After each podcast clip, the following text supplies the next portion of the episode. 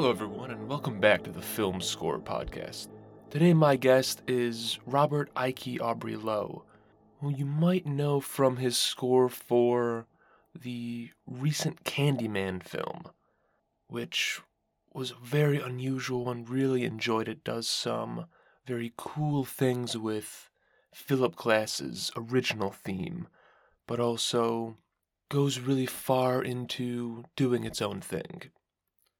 Rob's latest score is for the documentary Grasshopper Republic, which is filmed over the course of three seasons following these local grasshopper trappers. And so his score is very unusual because it often comes from the perspective of insects, of grasshoppers, using this sort of insect texture rhythm. So balancing these sounds and music tones from the vantage points of humans and from the insect worlds. It's very unusual, very interesting. And I know that that's something that Rob and I talk about as well of not underestimating audiences. And of course, we jump onto other tangents as well, getting even into discussion of how to roll back the tide of the changes in music consumption appreciation. But of course, you can find out more about Rob on his website, on social media. You can do the same for me. We'll say, think in the last third of the interview, you might notice a change in Rob's voice. I was getting some weird sounds and had to do a little extra audio editing. So if you hear it sound a little different, that's why. And last week, when I told you that things were going to get back to normal, release schedule wise, yeah, that might not have been true. It's looking like I might be doing weekly releases for a little bit. Just loaded up on too many great interviews, but that's a first world problem. That said, for now, sit back and I hope you enjoy. Rob, thank you so much for joining me today. How have you been?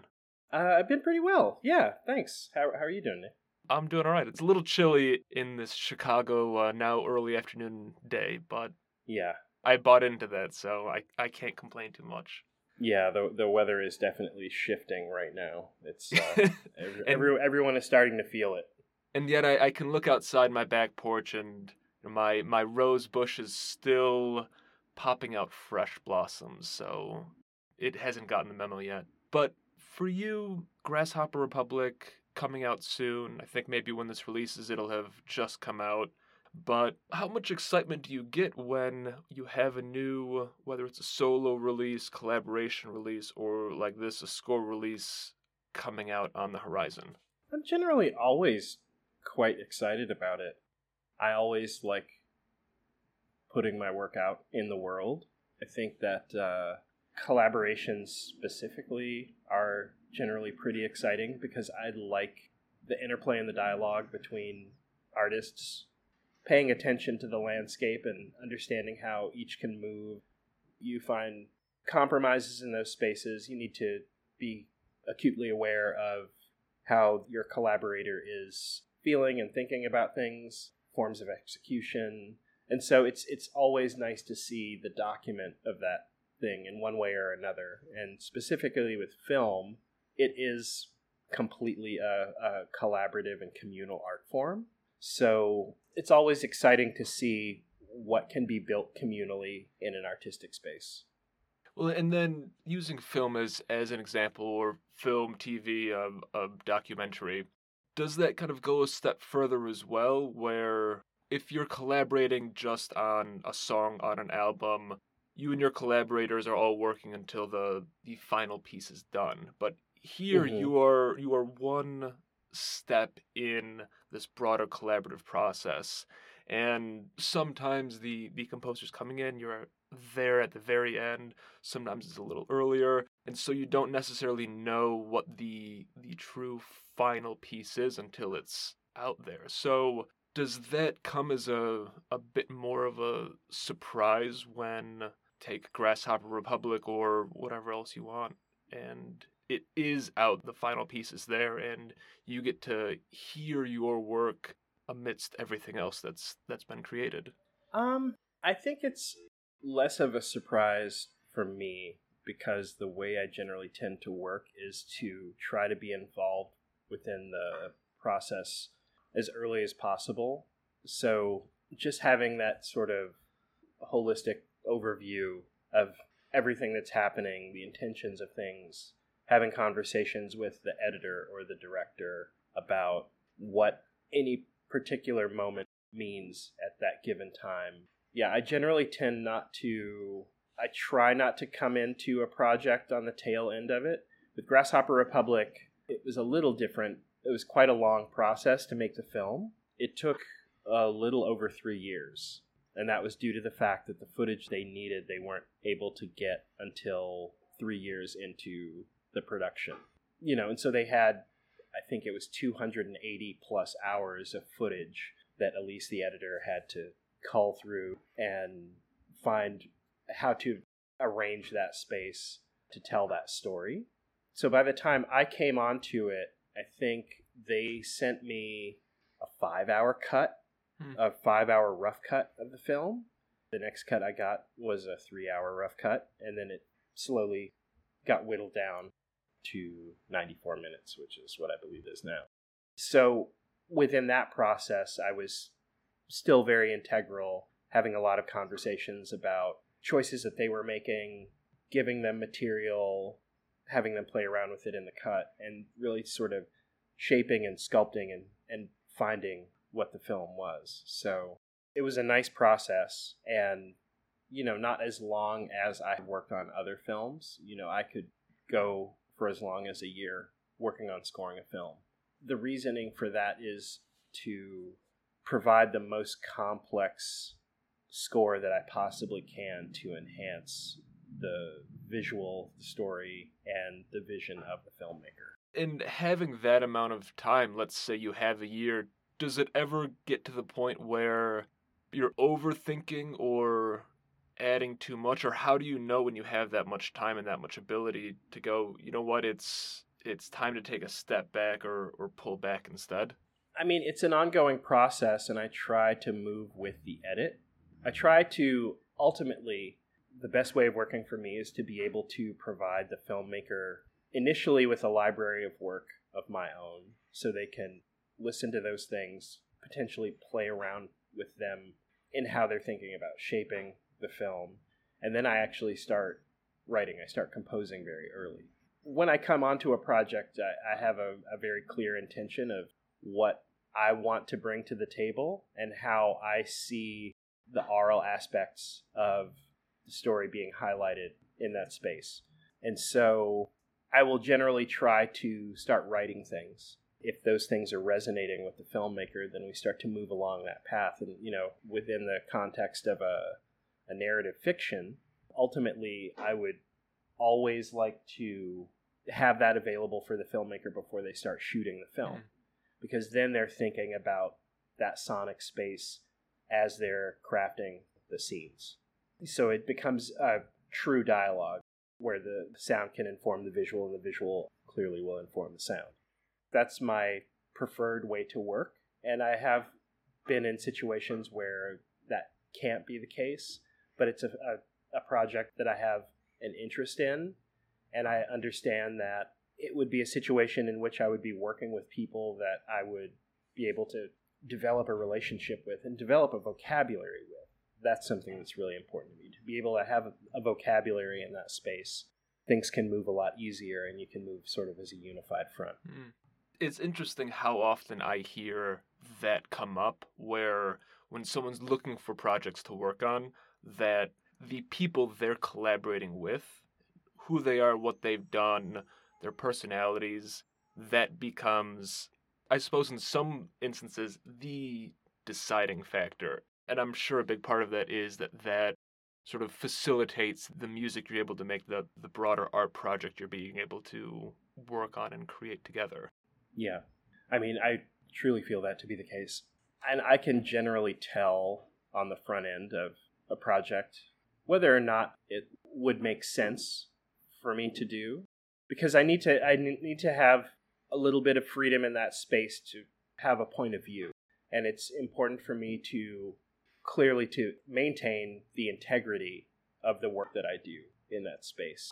So yeah, it's all about building those relationships and working with people that you can find a space to inhabit. Well, and that's something that I've noticed about the scores that you're creating, where each one is, at, at least the four or five that I've heard, each one is quite distinct, but there's at least one through line in them, and, and that is to kind of over distill it, they're quite unusual and unlike most mm-hmm. things that you're going to be hearing in film, TV, documentary. And so it's it's right. interesting that you're able to push these sonic boundaries a little bit in an industry, and I hate calling it that, but it's what it is. Yeah. But in in this broader art form that does have so many constraints. Just pick any film. There are so many collaborators, so many voices. It I'm sure can be hard to to push that individually. So, mm-hmm. from your view, how much room is there for, from the musical perspective, for experimentation and for pushing those boundaries in film, TV, documentary?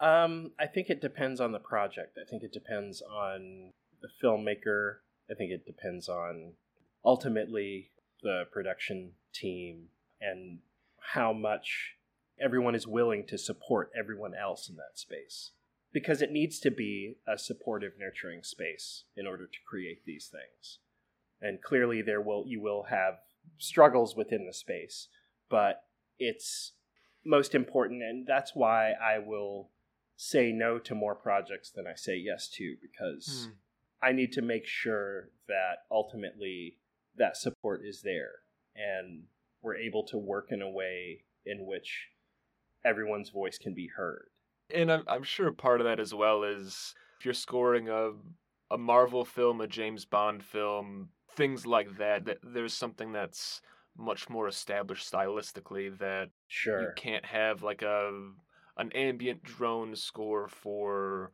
Ant-Man 4. I'd be interested in that, but I don't think yeah. most people would. Yeah, I mean, I don't know. I think there are tropes and formulas that people try to stick to because they think ultimately that they work, but they become quite flat. They become quite two dimensional and not very exciting. For me, it's always important to be able to sign on to a project in which I can really think about what the work will entail and propose very concrete intentions for the things that I want to do.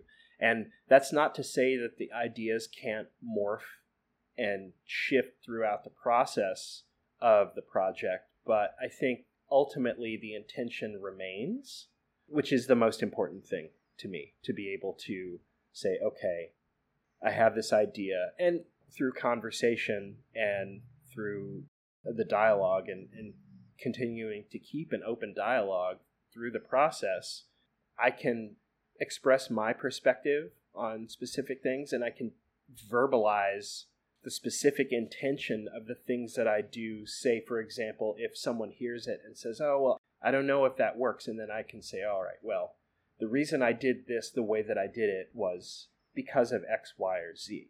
And that continues the conversation. And then we can actually have a dialogue about how each of us are feeling in that space and and what we think is is necessary to move things along on that particular timeline.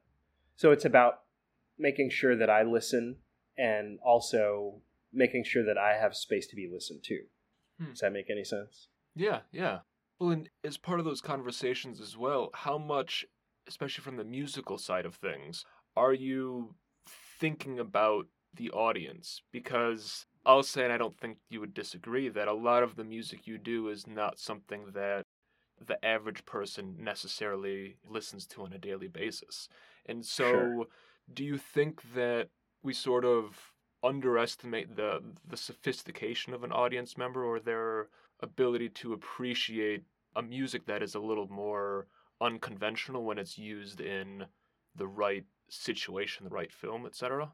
Yeah, I absolutely do. I think that audiences are the way that I I find so many films in this world trying to placate to an audience or to tell the audience what they need to think or feel in that space, I think is ultimately very reductive because Hmm. humans are smarter than that. And this sort of lowest common denominator, oh, well, it worked over here, so it'll work here, so let's just keep doing the same thing.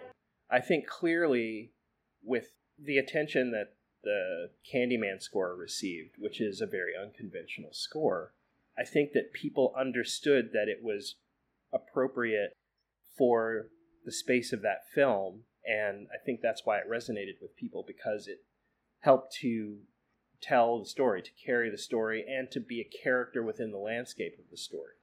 It's important for me to be able to play around with psychoacoustics and just the, the concept of exciting the ear because I think it, it should be experiential. The cinema is something that I think should be experiential and immersive if it has the potential to do so. And I think with Grasshopper Republic specifically, that was clearly an intention from the beginning when Dan and Elise and Michele started talking about what the film was, how to be able to present the film. Because the film doesn't necessarily present as a documentary or what people would expect a documentary to be, because nothing is explained within that space. You are an observer within the space. And also, it's an interesting thing because I think that the way that the film was made is really the only way that it could have been made when you're talking about an American filmmaker, a white American filmmaker making a film about a subject in Africa. And to be able to become a part of that landscape, have a respect for that landscape, garner trust from the trappers that are that you're filming in that space where it is not fetishistic there's no, no uh, exoticism that's attached to it it just becomes an exploration of this particular sphere within ugandan culture looking at the film from you know an ecological standpoint grasshoppers as a sustainable food source but also the potential problems with the chemicals used to make the lights glow brighter and treading over potential farmland. There's a lot in there, but also it's an interesting space to explore because you have this macro photography which exhibits the insect world and then you have the human world and the interplay and cross pollination between those two worlds it mm-hmm. ultimately starts to look like a science fiction film because of the sort of alien landscapes you get out of this macro photography. That was also something very interesting for me to play with in that space and and conversations that we had quite a lot about the concept of science fiction within the space of a documentary, but also looking at the film and thinking about because the genesis of the film came from a photography project from Michele Sibiloni, who is one of the cinematographers on the film he had been living and working in Uganda. He's uh, an Italian photographer and photojournalist, and he had been doing this these photo series that he was eventually going to turn into an art book and an exhibition. And at the time that he was working on this, he was showing Dan McCabe, the director, who was also living in Africa, but at the time he was living in Congo working as a journalist. Dan had this idea about making a film about this process.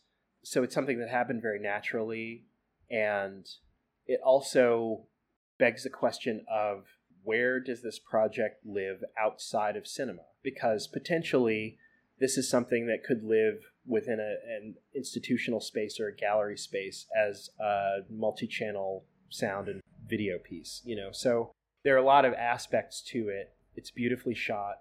It works very much in the way that slow cinema does. That's something that I particularly love when thinking about films by Ben Rivers or Ben Russell or Steve McQueen. I mean, I would even put Chantal Akerman in that, that space or uh, Apichatpong Weerasethakul.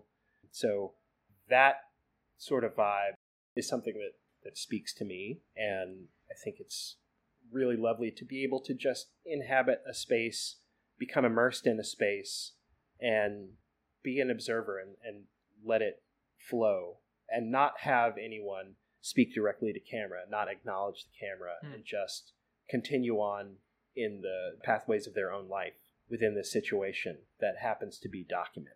And then with the score, it's meant to accentuate and have that excitation within that space as well. It's interesting that you mentioned both. I think the the ease in which foreign filmmakers can establish a sort of fetishization or exoticism, and how the score or, or, or a conversation around sort of science fiction as well. Because I think for the former, it's very easy for that to be where the music goes.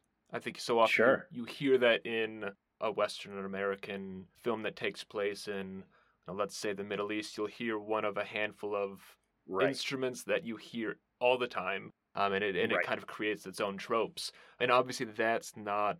I don't think exists whatsoever in this score. And and instead, as you said it, when you listen to it, especially if you listen to it without any context, without knowing the film to which it's connected, it sounds like it's I don't know a, a 70s synth sci-fi score instead and it, it's just such Mhm. an interesting direction to have taken it and so what were those early conversations like with dan about establishing what the sonic palette was going to be Well, that's that's the other thing for me that I do once I sign on to a project. I take some time to establish a sonic palette. So I sit by myself and work around a few ideas and say, okay, well, the instrumentation for this particular film I think should be this, and then I start to play around with different ideas, and I present a sonic palette to begin with. But then the conversations that we had early on were very much within the realm of science fiction, very much within this sort of idea of immersion and being able to play around with sound. And also, due to the fact that there was so much rich diegetic sound in the film, it was interesting to play around with the sonic palette that I had created in a juxtaposition of those sounds or finding a space where I could create a sound that would echo the diegetic sound but not be the diegetic sound. And so then you have this sort of push and pull of reality versus fantasy or illusion and what those things are in that space. And so those are sort of the things that we talked about a lot initially just starting to work through these ideas find space for silence find space for letting the diegetic sound bloom without the interference of the score or the the interjection of the score. And so yeah, that's that's sort of where it was. with that in mind and you mentioned earlier the film going from a a five hour rough cut through various incarnations down to the 94 minute final cut how does that gradual transition affect your composing process It's all about following the edit and not getting too far ahead, which has happened before where I Mm. sort of get out in front and then I sort of have to pull back because I don't want to continue to double back on things. It was an interesting process because I was actually sort of making these bigger long form compositions that were larger swaths that I was then taking a look at, pulling back, having a conversation with Dan and with Elise Arnold Spiegel, the editor. And really, the three of us were the ones that were working on massaging and working around how the film needed to land in specific moments. mentioning you following the edit the cut as you're sending music in composing it sending it to, to dan and elise are there then instances where the edit instead follows the music and adjusts to what you've created Absolutely. Yeah, it's a two way street. I think that's when it works best because you want those elements to be intermingled. You want that entanglement with the visual and the aural because I think that that makes the, the strength of the work so much more. Mm. Putting a score onto a film, and it does work, but I feel like it's less successful when a composer comes in after the film has been cut, has been locked, and then scores on top of it. It's like you're tucking it in at night it's not something that's fully a part of the conversation. And I think that instead of following directives, it's about actually having a conversation about what it needs to be and, and coming to an agreement and understanding where things need to shift and move and where things need to be compromised, things need to be pushed for, you know, so it's it should be a process and I feel like coming in after the film is done is less of a process and more of a job. It seems like it's less of a, a collaboration as well, where it's True. it is a, a collaboration that's uh, effectively a one way street, where you, you and the, Yeah. the director are collaborating, but it's only what you're doing is changing. right. Yeah I also did want to touch on I, I had been reading some fairly abstract concepts about viewing music through the lens of wildlife of nature take the insect the grasshopper in particular as a Mhm. different way for us to kind of think about music is that something that you were doing here as well Yeah, I definitely was thinking about the insect world, the grasshopper world, and then the larger insect world as you see a lot of different insects throughout film, as well as the human world. And so I was trying to build a platform for both of those spaces and then find ways to intermingle those things and to have them cross over where you're getting a clear vantage point from the insect world and having a, another clear vantage point from the human world and then finding those spaces where they would cross over intersect how do you create or get into the the mind space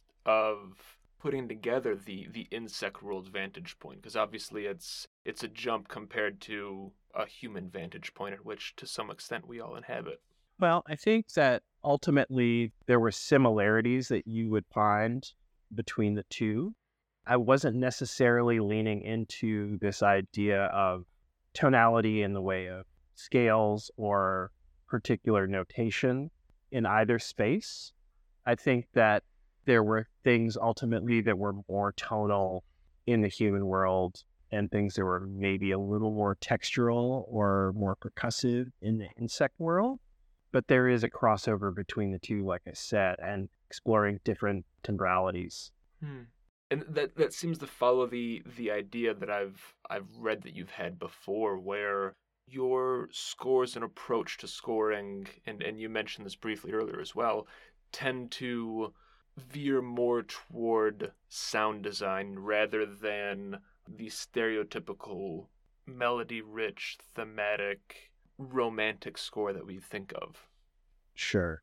I mean, there's a place for all of it. I think that ultimately the scores that I make skirt the line between what is considered score and what is considered sound design. And I think that's an interesting space to inhabit.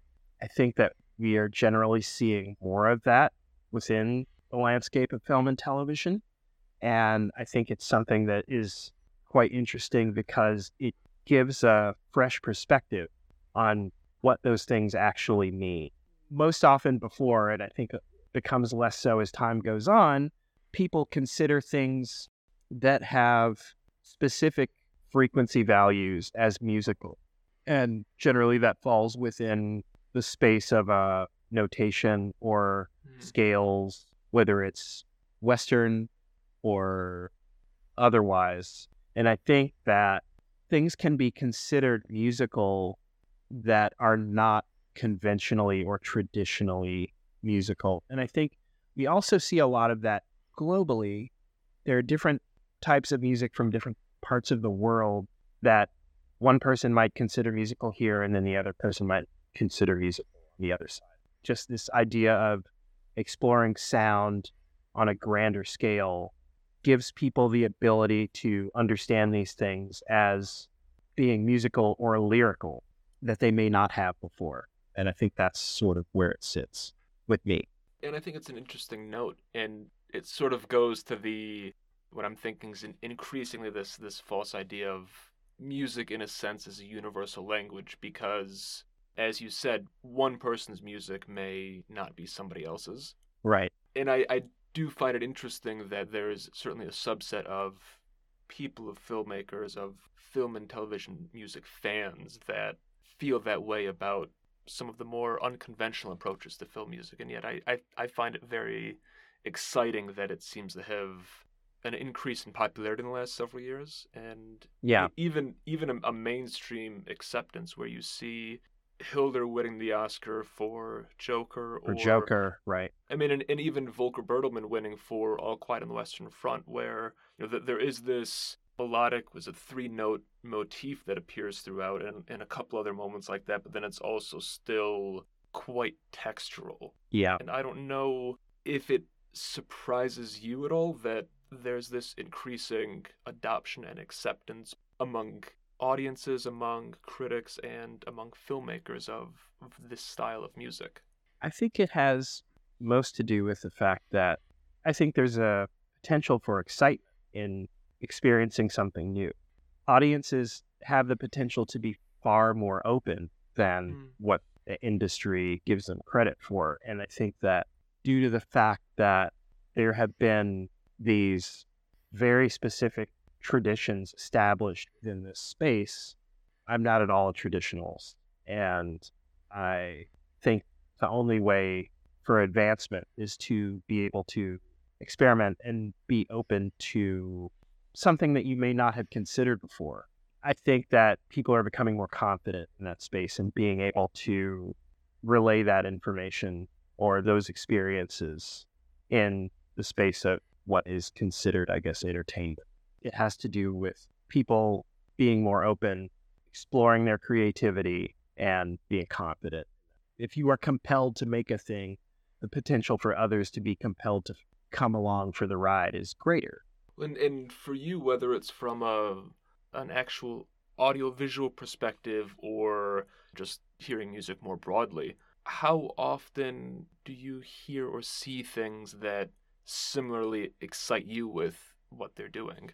I think historically, for someone that has been invested in film for as long as I have been, just as a fan, the experiences that I had with things that were potentially a little left of center um, growing up, being younger, finding interesting spaces and really being excited about exploring more of that, you know, different cinema from across the globe, different American filmmakers. For me, I've always had that, and those things speak to me at quite a volume and have since I was very young. And now I'm starting to see things that are more available within the mainstream that are more exciting. And I think I think maybe that's it. I think the subculture, if you will, cinema or or left leaning cinema, things that were a little more avant garde have always been around. But I think that they are more readily available these days. Mhm. And, you know, I think that's due in part to what I was saying earlier about people being more confident and courageous in, in putting potentially stranger things out in, into the space. But also, you know, you have platforms like Criterion, Criterion Collection, or Mubi, which make a lot of those things more readily available to people. And people are, I find, are willing to take a chance to sit down and watch something and experience something that's maybe outside of their wheelhouse. And due to that fact, I think you're you're starting to see more things that are a little less traditional in a mainstream space.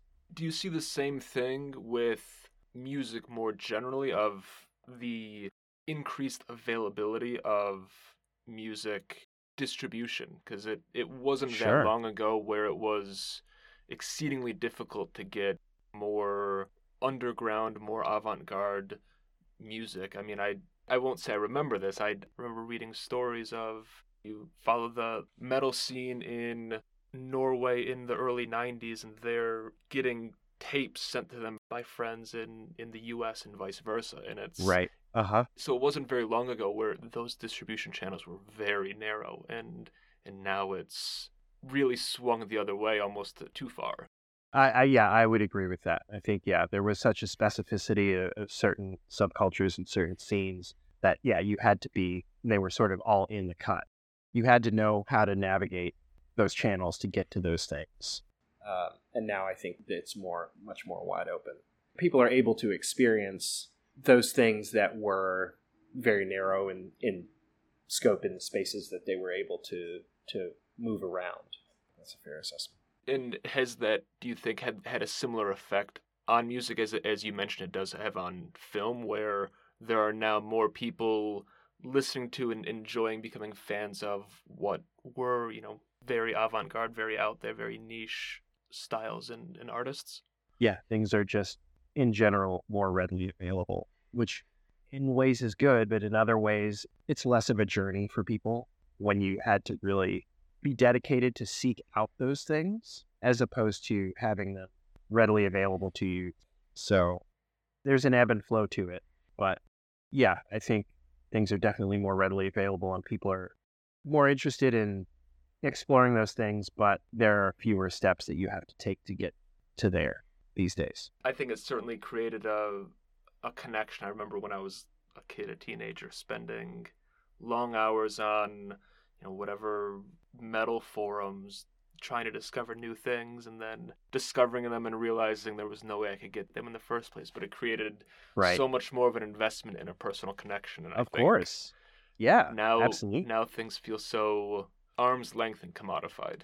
Yeah, it's a little disconnected in that way. Yeah, it's it the commodification of these things has has grown exponentially, and you know, I think that's due to the fact that the world has moved in the way that it has over the last several decades. Is not great.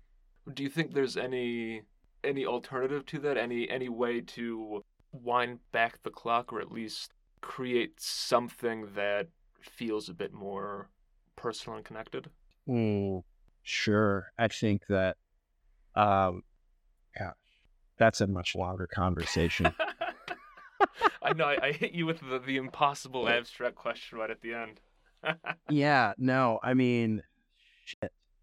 You know, I think I think a lot of it has to do with being able to disseminate information in a way that is not has no ulterior motive other than the fact that you just want to make the art available to people. I think that's that's a huge thing. I think commodification of these things is an absolute detriment, and I think that existing within a capitalist landscape it's very hard to navigate and you navigate it the best way that you know how. But if you are genuine in your excitement for a thing and Mm. want to impart that experience to others and ultimately let them take it as they will, because everyone comes from a different vantage point, a different perspective. And, you know, I say this a lot, especially when I'm giving lectures or doing artist talks, that art is not precious and once it's out in the world, it no longer belongs to you. And I Mm. think that if people are ready to accept that notion and let it live as it will, people can ingest it, pick it apart in the way that they do, let it wash over them, however they want to experience it, and just let it live. And understand that, say, for the artist, there's something that means a very specific thing to the person that created that thing, but not being concerned with how it exists in the world and how others experience that thing. That like there are clearly very specific ways in which you can impart those things and say, okay, well, I'm putting this out there like this. Here it is. But I don't know. I think removal of that preciousness and just letting it exist, then people can experience it in the way that they know how to best experience it. Hmm. I, I don't know if that's quite the right answer. Well, I don't Um, know if there is. I don't think there is any. Uh, right yeah, answer, but- exactly. yeah, I think I'm kind of clutching at scr- straws at this point. I wish I'd have asked that 45 minutes ago because it's really interesting. Yeah. Yeah. I mean, I think that there is a potential to roll it back. I think that if people, another thing is, is the fundamental breakdown of communication that I think social media has, in a large part, been a part of. There's an anonymity within social media and the internet where dialogues like this, even though we're, we're doing it on the internet, Mm-hmm. we're actually having a conversation. And I think that there's been so much less of that due to the fact that people can sort of exist behind an avatar and the engagement is something that I feel has been lacking for many years. And that fundamental breakdown, if that's rolled back, that could make for a more interesting space. And I think people could find appreciation for things that they were unaware of in a, in a deeper way. Hmm. I think that's really true. And I, I hope that at least hearing that will make some people sort of rethink things a little bit, maybe alter their forms of communication, appreciation. Unfortunately, I don't I don't think we'll be directly changing the landscape just from this, but at least you know No. any, every if, if if simply one person changes it, I think that's that's a win. But Yeah. on that note, on what I hope is hopeful uh, and optimistic, Rob, it was it was great chatting with you. I I really appreciate you coming on and talk with me for a little bit, both about Yeah. Grasshopper. Republic and on these more abstract tangents. Yeah, of course. Absolutely. My pleasure. Thank you for inviting me on. And yeah, hopefully the goal is for people to be able to experience Grasshopper Republic. It's currently at film festivals and we'll be screening at the Doc NYC Festival in New York City. And then the score itself will be released November 17th through Invada Records. which I'm very excited about. I'm very excited about that. The whole process of actually making the record itself was really nice. Talking about commodifiable objects, but you know. That'll be exciting. It was I've I've heard it quite a few times at this point. Really excited for for people to dig into it because it's it is exciting, interesting music. Thank you so much. I really appreciate that. Of course.